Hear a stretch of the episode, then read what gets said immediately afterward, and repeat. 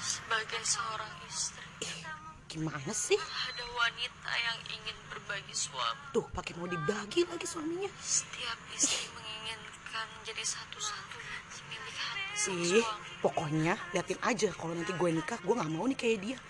Wanita tuh bisa kok mandiri, kita bisa berkarir. Pokoknya gue mau berkarir, gue nggak mau kayak dia diinjek-injek sama suami kayak gitu. Ih, apaan tuh? Terlalu bodoh. Lagi nonton apa sih itu? Kok marah-marah sendiri? Ini Nisa, lu tau gak sih nih yang film Pokoknya intinya nih ya, kalau di sini tuh istri itu sebagai kayaknya diinjek-injek mulu, kayak gak punya harga diri gitu. Seakan-akan kita tuh kayak nggak bisa buat kayak bekerja, berkarir. Pokoknya kita tuh di bawah suami banget nih, harus nurut, harus pokoknya semuanya tuh nurut sama suami.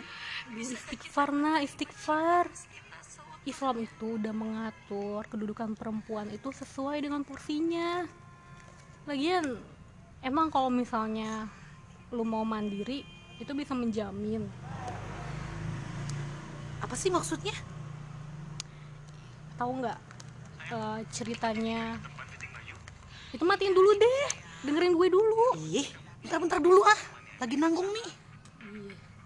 Lu tahu nggak kisahnya Sayyidah Khadijah, istri Rasulullah? Beliau itu panutan kita sebagai muslimah, termasuk dalam hal rumah tangga. Terus hubungannya apa? Iya, susah banget sih gue jelasinnya. Ini deh, lu dengerin podcast yang ini nih. J- Itu matiin dulu deh kita dengerin podcast ini. Ntar dulu ini nanggung, bentar lagi iklan. Aduh, Udah sambil ngomong aja emang nggak bisa apa? Ih masa lu dengerin podcast sambil nonton TV? Yamin lagi seru banget soalnya pasti lu kalau nonton ini ketagihan deh. Anak-anak. Ya Udah tuh, tuh, tuh udah Ya mau udah, iklan tuh, kan? tuh, ya udah, tuh, udah mau iklan tuh. Ya. Assalamualaikum warahmatullahi wabarakatuh. Kembali lagi nih teman-teman sama kita Soliha Story. Untuk episode kali ini kita bakal bahas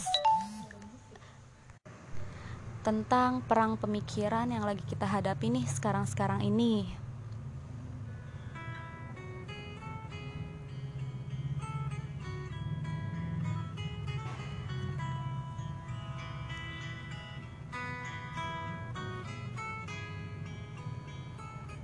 Kalau dulu itu kan perangnya pakai senjata dan menumpahkan darah ya.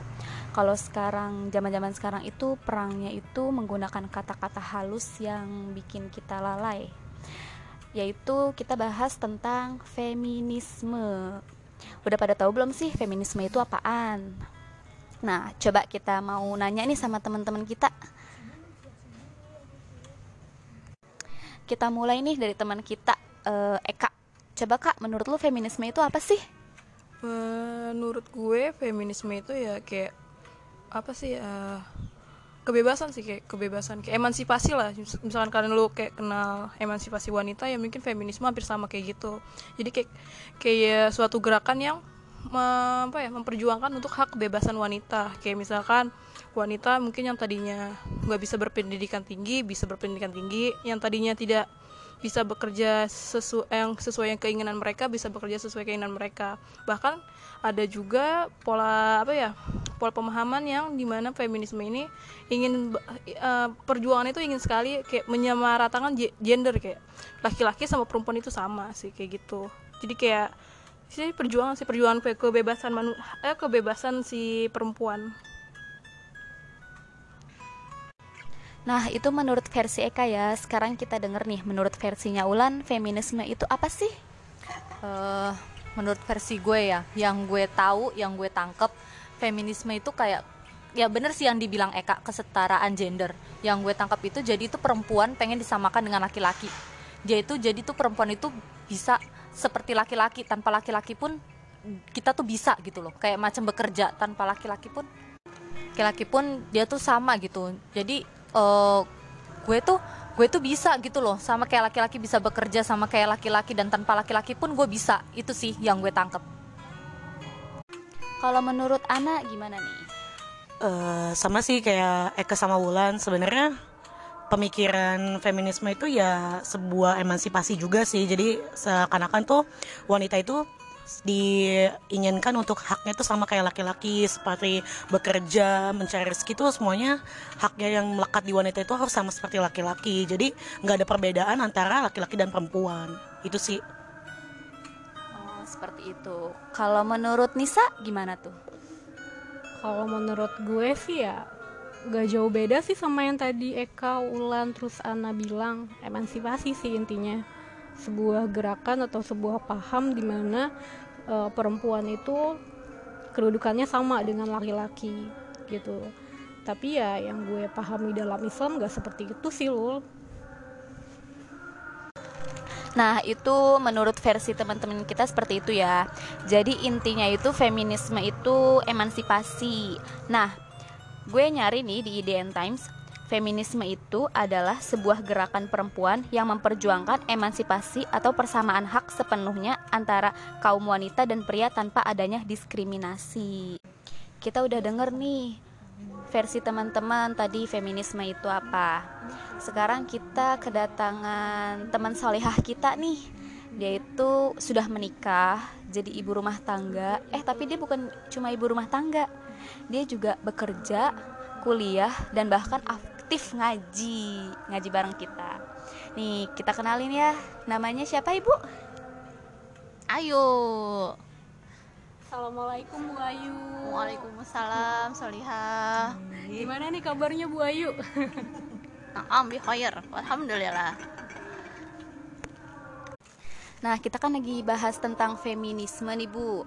Nah, menurut Ibu yang sebagai aktif lah ya, bukan cuma ibu rumah tangga, itu gimana sih feminisme itu? Gini-gini, bagi tokoh feminisme itu jenis kelamin sama gender itu dua hal yang berbeda ya. Jadi kalau jenis kelamin itu bawaan, kodrat, diciptakan mutlak dan tidak dipengaruhi oleh eh, sara. Suku bangsa itu nggak dipengaruhin, sedangkan kalau gender itu konsep yang mengacu pada peran dan tanggung jawab laki-laki dan perempuan sebagai hasil konstruksi sosial yang bisa dirubah sepanjang zaman. Jadi itu tuh udah beda. Jadi gender itu dibentuk oleh keadaan sosial. Keadaan sosial ini kan dinamis, berubah sepanjang zaman. Jadi dia eh diartikan berbeda dengan jenis kelamin. Makanya mereka eh, ujung-ujungnya ke kesetaraan gender. Sedangkan menurut kita itu perbedaan biologis ini bukan perbedaan yang diciptakan begitu saja, tapi perbedaan membawa kepada perbedaan peran dan fungsi. Perbedaan-perbedaan ini bukanlah perbedaan yang bersifat statusional, akan tetapi perbedaan fungsional. Perbedaan ini tidak berpengaruh kepada nilai kesetaraan antara laki-laki dan perempuan. Kewajiban laki-laki untuk memberi nafkah kepada perempuan dan kewajiban istri untuk taat kepada suaminya tidak menjadikan laki-laki lebih mulia daripada perempuan. Kemuliaan dalam Islam diukur dari nilai ketakwaan seseorang, tidak dinilai dari nilai materi. Ini kan udah udah beda ya antara feminis itu eh, di- mereka mengusung perbedaan jenis kelamin sama gender, sedangkan kita itu nggak kenal sebenarnya gender. Itu udah eh, gozul fikrinya tuh udah dari awal tuh udah di situ. Nah, em, tadi kan ya kita udah udah dengerin tuh Bu perbedaannya gimana paham feminis dan menurut Islam tuh seperti apa. Ibu sendiri kan sebenarnya bukan cuma jadi ibu rumah tangga aja nih, ibu juga kerja, terus eh, kuliah juga, Eh, bahkan eh, sama-sama kita di sini ya kan ada sharing dan punya anak juga loh gitu kan. Nah itu menurut pandangan ibu sendiri tuh gimana? Misalnya kan eh, kalau dari feminisme kan salah satu contoh paham feminisme feminisme itu kan ketika eh, dia merasa eh, bebas untuk berkehendak, pengen mandiri, punya karir sendiri gitu loh dan nggak bergantung dengan eh, suami gitu. Nah, menurut ibu gimana nih? Sedangkan kan ibu juga eh, tahu kedudukan perempuan se- seperti apa, tapi ibu masih kerja juga, masih kuliah juga. Nah, itu gimana tuh, Bu? Kalau menurut aku sih selama kita porsinya sebagai seorang wanita ya. Di sini peran fungsinya pun eh, sebagai istri, sebagai ibu dan tetap menjadi seorang anak juga. Itu tidak eh, berbentrokan dengan eh, peran fungsi sosial yang lain. Itu nggak masalah sebenarnya dalam Islam. Karena sebenarnya konsep feminisme itu tidak datang dari Islam. Dia itu seperti eh, apa namanya ya eh, kecemburuan sosial para wanita di Eropa di eh, Asia tapi di luar Islam bahwa ma- wanita ini sebagai masyarakat kelas 2 di bawah laki-laki. Mereka dianggap sebagai eh, eh, laki-laki yang terkungkung. Jadi tidak bisa tidak perlu merasa dihormati tidak perlu merasa dihargai. Beda sama Islam yang memang sudah memuliakan wanita di Islam itu tidak dilarang untuk bekerja untuk berpendidikan. Itu semuanya mubah. Tapi mubah di sini tidak berarti kita melalaikan yang wajib. Yang wajib itu lebih utama daripada yang mubah. Jadi kita harus lihat dulu. Berarti kita kita lihat mudorotnya itu Iya. seperti apa gitu ya. Kalau mubah tuh mesti dilihat itunya mudorotnya Iya. gitu. Tapi kan gini mbak eh, mbak kan kayak udah kuliah udah saya kerja pasti kan pekerjaannya udah enak gitu. Terus kenapa bisa memutuskan untuk menikah? Padahal ya kalau misalkan da- dari pak kisah kita lihat dari pemahaman feminisme itu kan ya menikah itu suatu kayak lingkungan ya menghalangi kita untuk ber- berkarir tinggi gitu kan. Seorang wanita berkarir tinggi terus tiba-tiba menikah kan otomatis kita harus fokus sama ibu rumah jadi ibu rumah tangga gitu. Terus apalagi punya anak kan gitu. Itu menurut gue mbak oh gue sekolah tinggi nih sia-sia nggak sih kayak gitu? Ujungnya ujung-ujungnya cuma di dapur lagi rumah lagi di rumah lagi gitu itu kan sebenarnya berdasarkan mafahim ya pemahaman seseorang terhadap suatu hal. Kalau kita kalau feminis kan rumah tangga itu sebagai sesuatu hal yang mengungku- mengekang dirinya tidak bisa bereksistensi. Terus di situ dianggap tidak ada nilai ekonomis. Padahal sebenarnya coba kalau kita lihat kita bekerja nih di luar. Emang kita nggak bayar asisten rumah tangga buat bersihin rumah? Emang kita nggak beli makanan buat eh, bisa makan.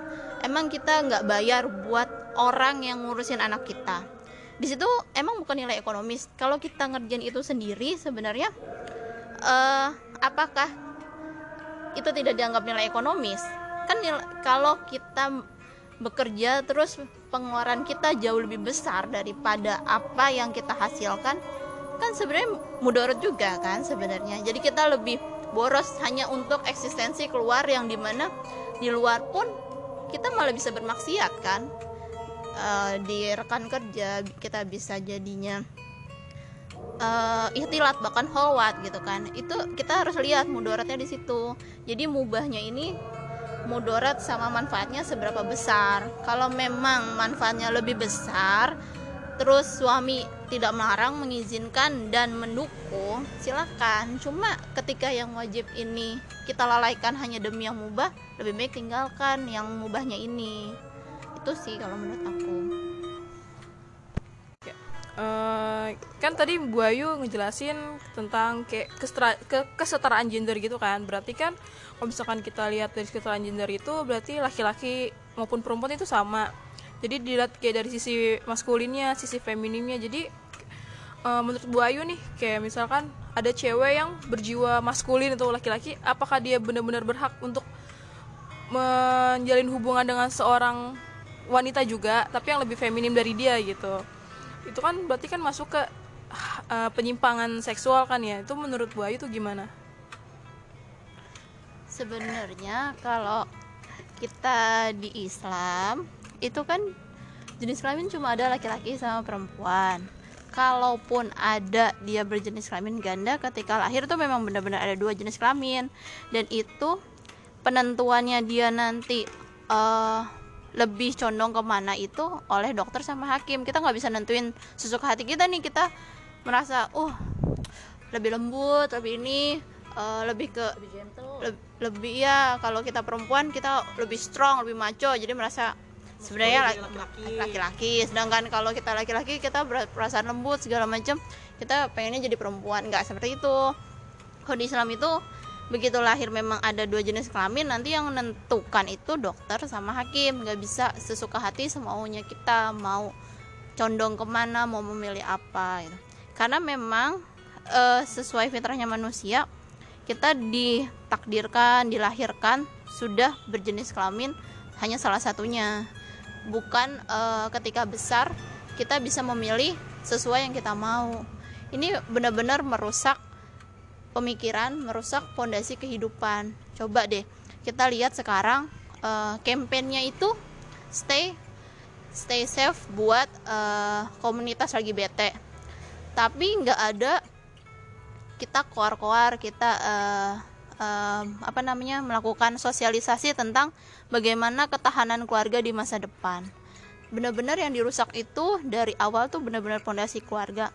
Kayak saya nih udah punya anak saya nggak boleh uh, ngasih tahu ke anak saya jenis kelaminnya itu laki-laki atau perempuan. Tapi nanti biar dia dewasa uh, ketika dia dewasa dia memilih sendiri. Itu kan udah nggak beres. Padahal sebenarnya dilahirkan sebagai jenis kelaminnya laki-laki atau perempuan. Tapi kita nggak boleh ngasih tahu. Kamu tuh laki-laki ya? Kamu tuh perempuan ya? Nggak boleh. Kita ngasih tahu anak kita kayak gitu. Itu salah satu pemikiran dari uh, feminis ini. Jadi mereka kesetaraan gender. Sedangkan gender sendiri itu kan dia dinamis ya berubah sepanjang zaman. Yang sekarang kita laki-laki masa depan kita bisa berubah fungsi uh, fungsinya peranannya menjadi perempuan selama kita menginginkan itu. Begitu juga sebaliknya. Itu kan benar-benar nggak bisa kita jadikan tolak ukur atau standar kan?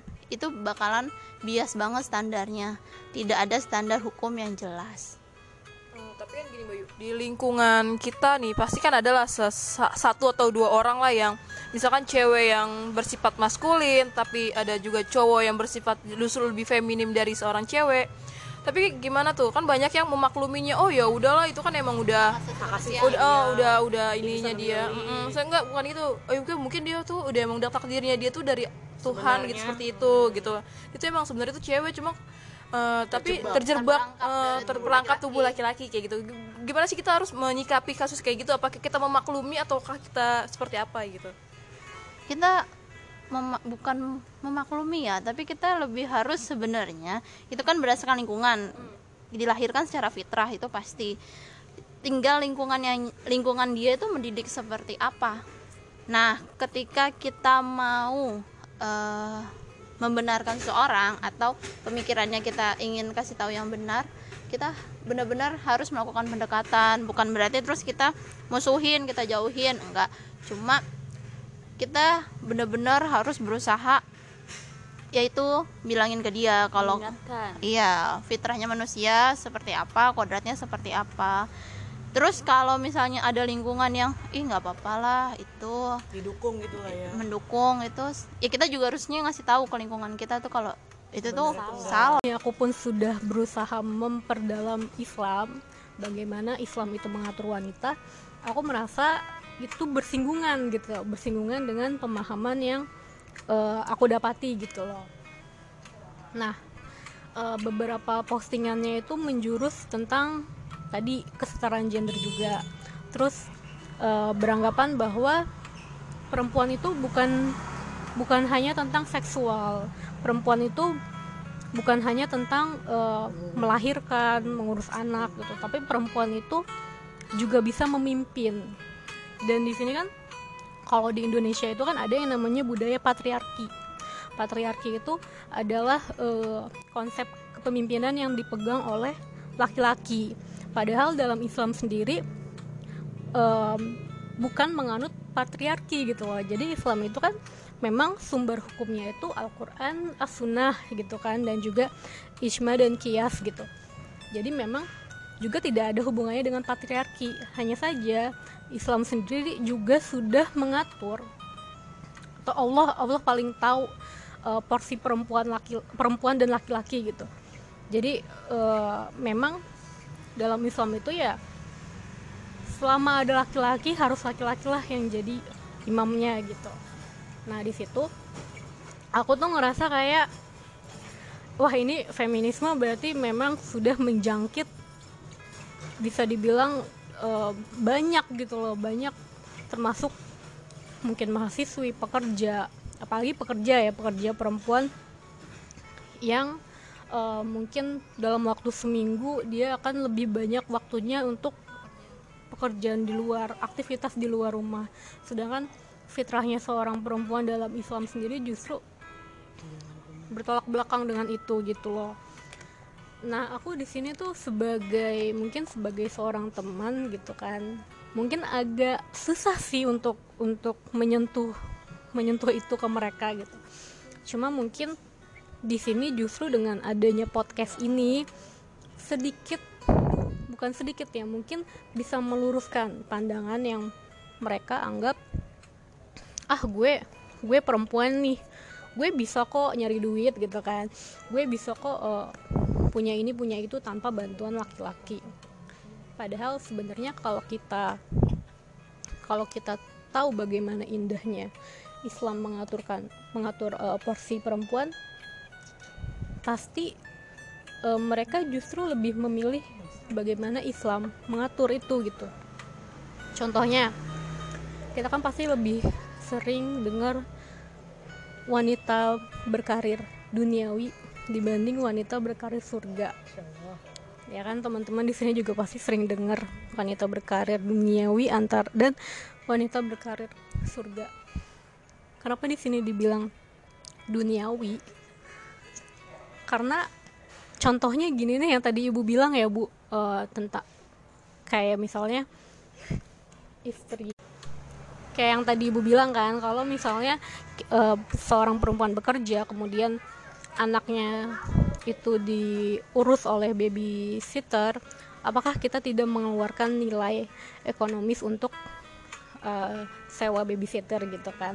Jadi ya sebenarnya apa yang kita kejar ya sama aja.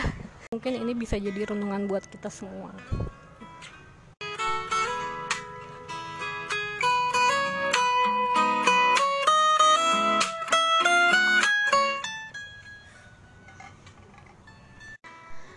Ya jadi kan memang secara kenyataan di dunia nyata itu kalau kita tidak menggunakan aturan Allah kita menggunakan standar manusia itu mudaratnya lebih banyak. Terlihat kan seperti teman-teman tadi udah sebutkan. Itu lebih banyak mudaratnya ketimbang manfaatnya. Lebih banyak maksiatnya daripada taatnya. Jadi feminisme ini yang tidak lahir dari Islam tidak patut kita sebagai muslim muslimah untuk mengusungnya untuk mendukungnya. Karena malah menjauhkan kita dari nilai-nilai Islam. Itu Islam itu mengatur wanita bukan untuk mengekang. Seperti kita wajib berhijab syari itu sebenarnya buat uh, apa namanya?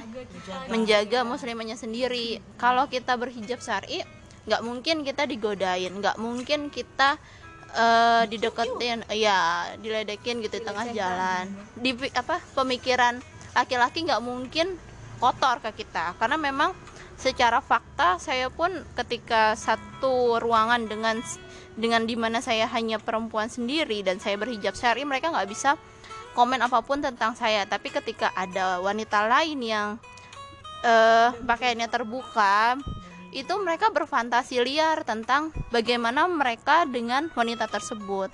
Jadi memang indahnya Islam itu dari yang paling kecil hingga paling besar atau dengan kata lain menyeluruh, tidak hanya aspek yang satu dan tidak mengatur yang lain tidak, tapi Islam itu sangat indah ketika ya mengatur segala aspek.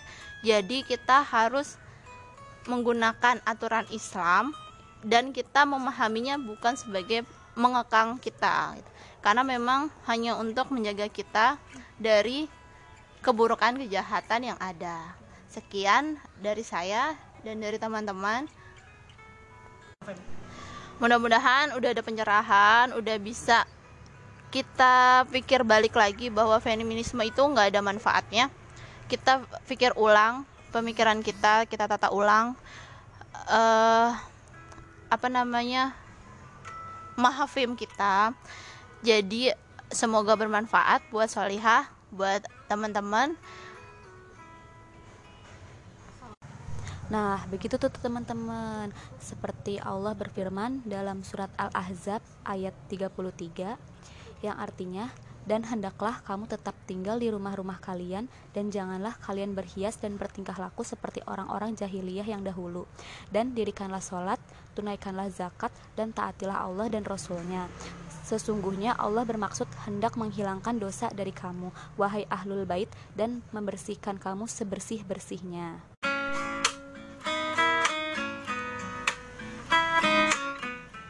Nah, sampai sini ya podcast kita kali ini teman-teman soleha. Semoga bermanfaat. Wassalamualaikum warahmatullahi wabarakatuh.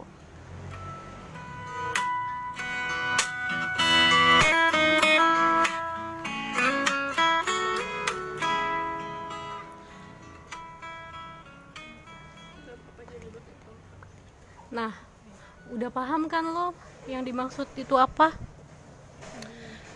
Ya sekarang gue udah ngerti yang tadi lo maksud. Jadi sebenarnya eh, feminisme itu apa? Jadi tontonan-tontonan tadi gue tonton itu sebenarnya nggak ada tontonan-tontonan itu tadi berarti memberikan efek feminis kehadap pikiran gue. Jadi yang tadi gue pikirin itu memang ternyata larinya ke ya feminis itu dan itu salah semuanya karena di Islam ternyata semuanya udah diatur ya Nisa ya sesempurna itu malah tapi tadi dulu tadi kan tadi kan lu kan ngomong tuh feminis sih iya nih udah kejawab tapi yang Khadijah Khadijah itu kok nggak dibahas sama sekali ya Nah, Sayyidah Khadijah itu salah satu perempuan paling mulia yang pernah ada. Cie.